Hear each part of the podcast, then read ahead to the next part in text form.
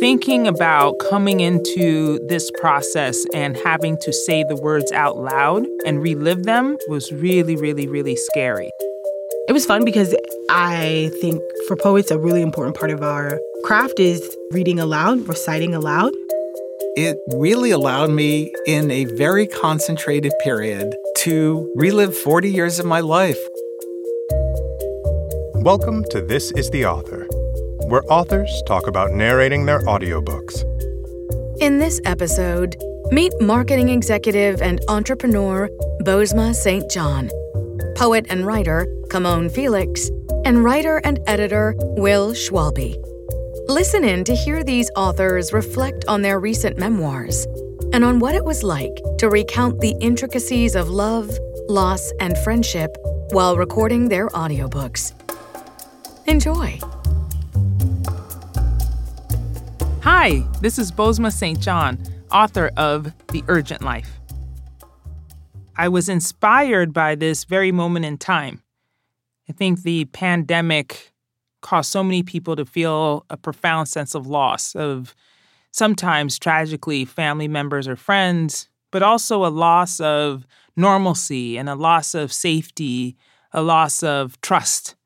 And all of that pooled together just felt like this was the right time to talk about loss and love and survival. If I had to describe what it was like to record my audiobook in one word, that word would be terrifying. I'm terrified in this little room by myself, feeling claustrophobic. I can see Sebastian, I see Jerry, I can hear Scott, but this shit is scary. I'm by myself with this microphone. Let me tell you something right now, okay? I realize that being raised by Africans in America meant that I've been mispronouncing some words a lot. and I didn't even know. and some words, which seem easy for me because I write them, I don't know how to pronounce out loud. That was a mystery. Like buoy. I think I've been saying buyo or something. How terrible is that? I bet I embarrassed myself. And then the other one, it was a word that I said I'll never say again. Startlingly. oh my God, did I say it right right there? I say it now, right, startlingly. Am I saying it right? Why couldn't I say that before? So wild. Okay, well, there's that. There were a lot of really hard, hard stories for me to recount. And writing them was difficult. You know, recalling them was difficult. And I felt that once I got them on the page, I felt safer because they were out and I didn't have to touch it again. So thinking about coming into this process and having to say the words out loud and relive them was really, really, really scary. So I'm very proud that I was able to do it myself. Yeah, and that listeners will be able to hear my stories in my own voice. Gosh, there's so many people that I'm inspired by. Well, you know what? Let me put it this way I hope there's a movie about my book. And if there is, I want Jodie Turner to play me. So how about that? If I wasn't going to record my audiobook, I'd want her to read it. I left my job at Netflix in February 2022. And luckily for me, one of my best friends, who's a New York Times bestselling author, Luvvie Ajayi Jones, published Professional Troublemaker, the Fear Fighter Manual in May of 2022. I was able to not just read it, but also listen to it in times when I needed to borrow a little courage to keep forging forward, even though I had left a big, big job and decided not to take another one. Yeah. My favorite place to listen to audiobooks is on the Stairmaster. I do work out six days a week. I know I sound ridiculous, but yes, I work out six days a week, and I always start with 20 minutes on the Stairmaster because I like to get my cardio out the way and it gives me time to sort of settle in knowing that I've, you know, begun to sweat and work my heart rate up, but it's a perfect time. Good 20 minutes is a perfect time to listen to audiobooks and be able to begin the workout. And now listen to a clip from my audiobook. I woke up with a start. Typically, I take my time getting up. The alarm rings, I hit the snooze button, and then I lay back down for a few minutes, curling into the quiet before shaking off the last vestiges of sleep and stepping into the fevered rush of my day. But that morning, I sat up abruptly, my heart heavy, my stomach queasy. I wanted to cry and vomit at the same time. It felt like something was coming.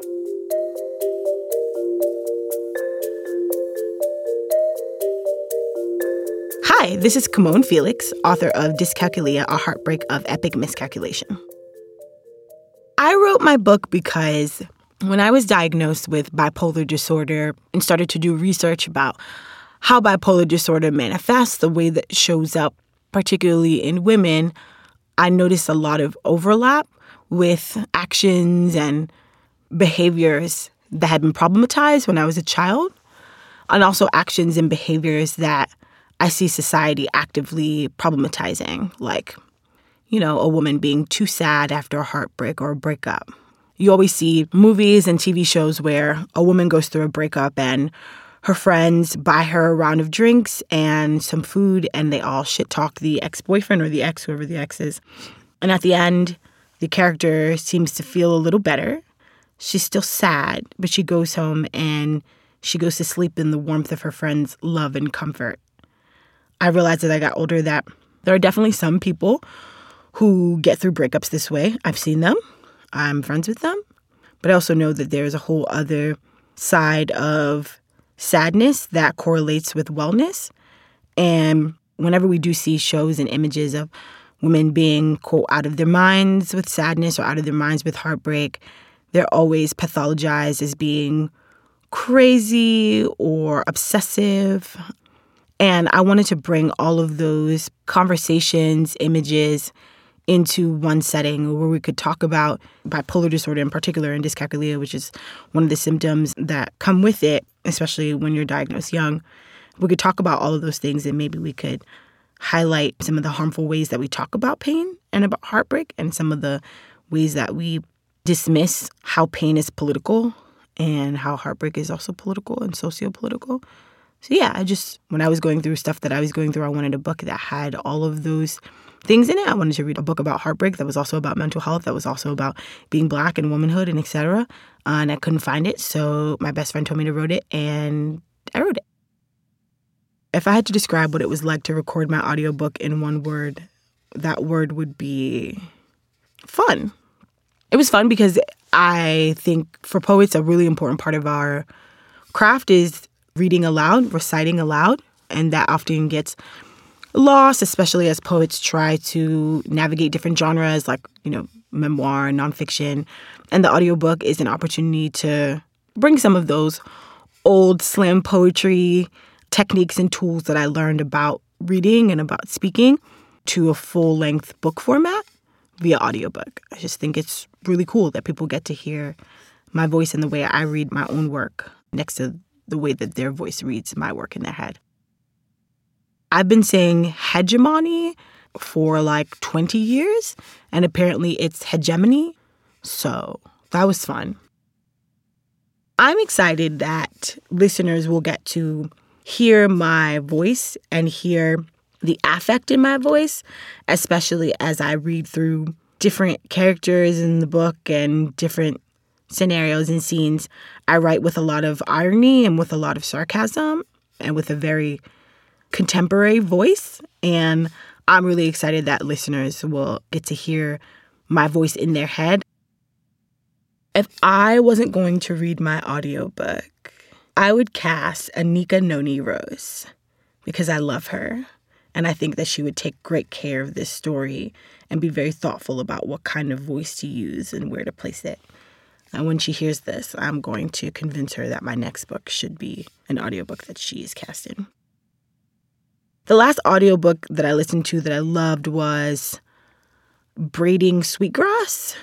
It's phenomenal, really a really thoughtful take on indigeneity and about how we take care of our communities and the anthropological environments that we've disrupted as humans. It's just a really great book, and it's been nice to listen to it while I cook and just really be able to internalize her voice and her words and the messages that she's sending without having to sit in one place. I love listening to audiobooks while I cook or bake. It's the perfect time. I'm always surprised by how much time cooking and baking takes because in my bipolar slash ADHD head, everything should take 15 minutes, but it doesn't. And so having a two hour audiobook that you can get through while you, you know, make food makes making things and makes cooking and listening a lot easier for my bipolar brain. And now, listen to a clip from my audiobook. As it turns out, nature has a formula that tells us when it's an entity's time to die. There's even an equation for it, where size becomes rule and the laws of expiration must obey.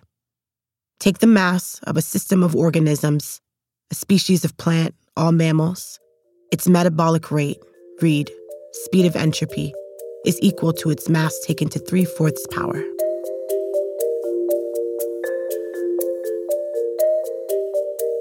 Hi, this is Will Schwalbe, author of We Should Not Be Friends The Story of a Friendship. We Should Not Be Friends is the story of one of the most important friendships in my life that almost didn't happen. When I was at college in the early 80s, I was asked to join a little known secret society when I was a senior. And the point of this secret society was to have 15 kids, all of whom were different, so that they could have dinner twice a week and get to know each other. And there was one kid who I took a kind of instant dislike to. He was this loud, obnoxious jock, and I was this gay theater kid, and I had learned to steer a pretty wide berth from the jocks. It is fair to say that this kid, Chris Maxey, known to everyone as Maxey, was a little bit prejudiced against me. But the thing was, I was far more prejudiced against him than he was against me. I made all sorts of assumptions about who he was and who he wanted to be. And through some strange twists of fate, not only did we stop disliking each other, over the years we came to be first friends and then really dear friends. And now, almost 40 years later, I can't imagine my life without him. So I really wanted to write this book just to say to people and to remind myself that we can be friends with far more people than we might think, and that not everybody is who you think they are when you first meet them. I think it was emotional to record my audiobook because it really allowed me in a very concentrated period to relive 40 years of my life with lots of ups and downs, and particularly so because during the course of the audio, I had cause to not just remember, but sometimes even speak the words of some people very dear to me who I had lost along the way. But I wouldn't have traded that for anything. I think one of the things about losing people is that it's the forgetting that is really difficult, not the remembering. The remembering is joyful. So, one of the things I guess I'm best known for is the End of Your Life Book Club, which is a book I wrote about the books I read with my mother when she was dying. And I got to remember my mother. I got to remember a friend of mine who was killed right after college, and another friend who had been in our senior society, and other people along the way. So while I wrote the book to be funny and warm and to give people a really great feeling and help them remember the crazy, unlikely friendships, I also wrote it as a way of acknowledging all the people who contributed to my life and my friend Maxey's life that got us from where we were to where we are today. One of the things about the book that I'm proudest of is that I really, really tried to be honest in it. I tried to tell everything without varnishing it and without leaving things out. And I think one of the things I'm proudest of in my narration is with the help of the superb director who helped me create this program, I tried to get at the emotion behind the reading and tried to really remember what I had felt at various times in my life and tried to convey this. And I'll leave it up to the listeners to determine whether I did or didn't. But I'm really proud that I tried. And I'm really excited to have people hear not just my words, but some of the emotions, sometimes obvious, sometimes contradictory, that informed not just the writing, but the living. I have a couple of dream narrators, and I'm very greedy, so I'm going to name all of them. There's a marvelous book narrator in London, Jeff Harding, and he did my first two memoirs. And I love his voice and his interpretations and the way that he does books. So, Jeff Harding is definitely one of them. I'm crazy about Paul Rudd. So, Paul Rudd would have been great. Love Paul Rudd. I mentioned Mark Ruffalo a couple of times for reasons that will be obvious to anyone who's heard the program. And I think Mark Ruffalo would be a fantastic Maxey. But also, if you've just listened to this program, you will have heard that I was obsessed with Matt Dillon when I was in college. And yes, I'm still obsessed with Matt Dillon. So it also would have been pretty darn wonderful to have Matt Dillon do this.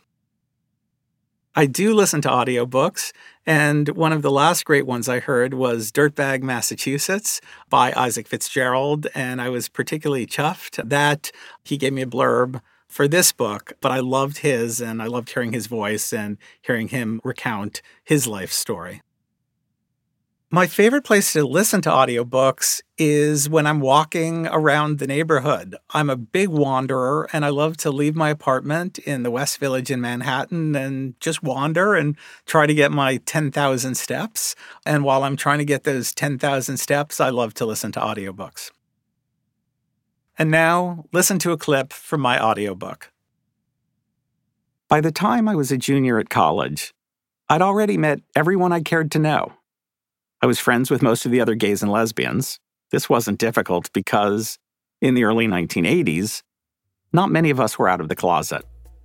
I was also cordial with most of the lesbians and gays who were still in the closet. It was pretty obvious who they were.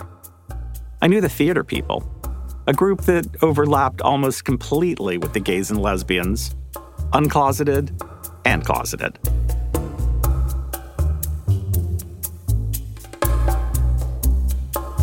This is the Author is a production of Penguin Random House Audio. Thank you for listening. For more behind the mic content and audiobook recommendations, visit www.penguinrandomhouseaudio.com slash next listen.